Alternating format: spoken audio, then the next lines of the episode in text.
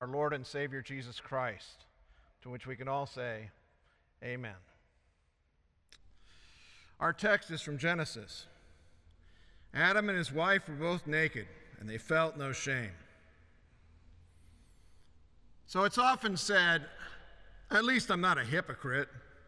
I do what I feel like doing when I feel like it. We're going to see the problem with this in a minute. So you've heard about the two kinds of righteousness, and that's a big deal for us. But I'm going to tell you about the three kinds of ashamedness, or unashamedness, as the case may be, in this sermon. So, what is our first kind of unashamedness? And I have to tell you, as I was reading this text, I was looking at it going, oh, I could say things about this, I could say things about that. But I'll tell you, it's hard to relate to this text because I don't live in the garden. And I have never known what it is like to not have a conscience about sin because I'm a sinner. How many people are sinners? Oh, how many don't raise your hands? Very good. I like that. So, for our first kind of unashamedness, we have the garden. God has just solved Adam's problem of loneliness by creating Eve. First, by bringing all kinds of animals to him, none found suitable to him. Then, by doing surgery on him, very gentle surgery, I'm sure, taking one of his ribs and making a woman from it. And they were both naked and they were not ashamed. Wow, pretty good. It's an idyllic world. I can't relate. It's okay, though, because it was good. But what does a second kind of unashamedness look like? Well, you know, there's this first kind of unashamedness, and then there is the problem we are exposed to sin. And the wages of sin is death, and we are subject to death when we are born and we are subject to death when we are not born. This is a kind of a accountability for those who don't think there is an age of accountability. They should ask whether we can die, because I think death makes you pretty accountable. So, this second kind comes in Jeremiah. It's a kind where we don't care anymore. Then the Lord said to me, pour out my anger on the children in the streets and on the gatherings of the young people.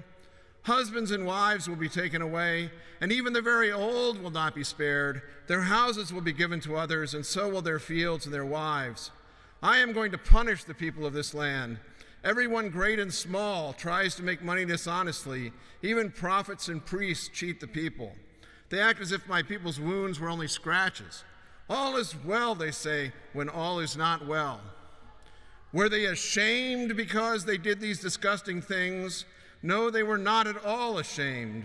They don't even know how to blush. And so they will fall as others have fallen. When I punish them, they will be the end of them. That will be the end of them. I, the Lord, have spoken. Now, Jeremiah is what I would call a specialist. He's great at diagnosing sin. And the Lord, his God, uses him to do this in so many powerful ways. But here are the words from the text that stand out for our purposes. Were they ashamed because they did all these disgusting things? No, they were not at all ashamed. They don't even know how to blush. And so here we have a different kind of unashamed. We have an unashamed that is the result not of innocence as in Genesis, but rather becoming so mired in sin that you don't care anymore that no repentance is left, that you are out and proud of your sin. Now, the Lutheran confessions describe this as open sin, talking about David and Bathsheba and the openness of their sin against Uriah in this regard, and declaring that in this state, one can say with confidence that the Holy Spirit and faith have departed a person, preventing them from having even shame. Unfortunately, we get to see a lot of this kind of unashamedness in our society with people committing terrible sin out and proud of it, and not just the sin du jour, homosexuality, but sin of all sorts unnecessary divorces, homicides, genocides, avarice, so much that we become numb to sin's corrosive effects with its rampant and narcissistic individualism. The whole head is sick. So the first kind of unashamedness is due to lack of sin. This second kind is due to being steeped in sin to such a degree that we just don't care to repent and have become proud of our wickedness. This kind of honesty just shows how very sick, how very far down the road of wickedness we have come. It is the worst form of hypocrisy, for it bends the conscience so far as to call what is right wrong and wrong right, ignoring the Creator, and as Paul says, inventing ways of doing evil. Well, blessedly for all of us, there is another kind of unashamedness, and that's the best kind. Let's hear the author of Hebrews on this subject. Therefore, since we are surrounded by such a great cloud of witnesses, let us throw off everything that hinders and the sin that so easily entangles, and let us run with perseverance the race marked out for us, fixing our eyes on Jesus, the pioneer and perfecter of faith.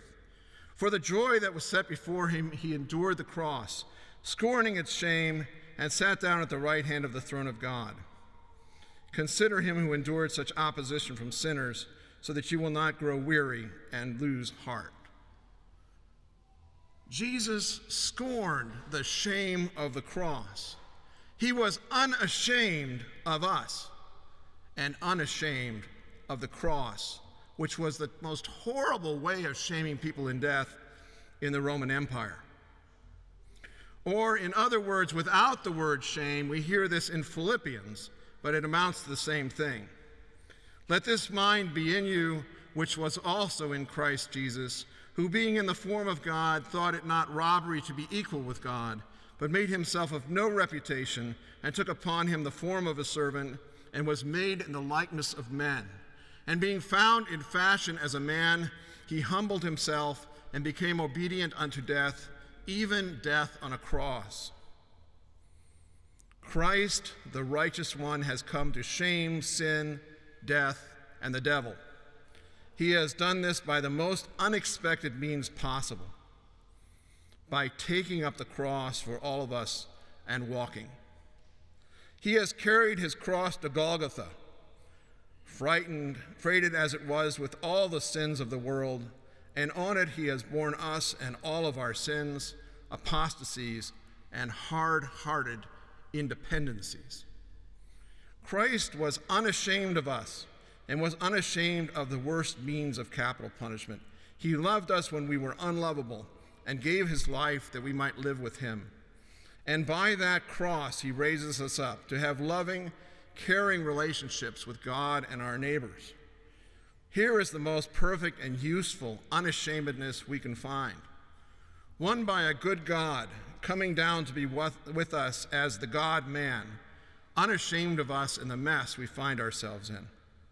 And he sends his Holy Spirit to be with us and gives us Christian and brothers and sisters to support and defend us and prepares good works in advance for us to do. What could be better? He gives us purpose and makes us responsible.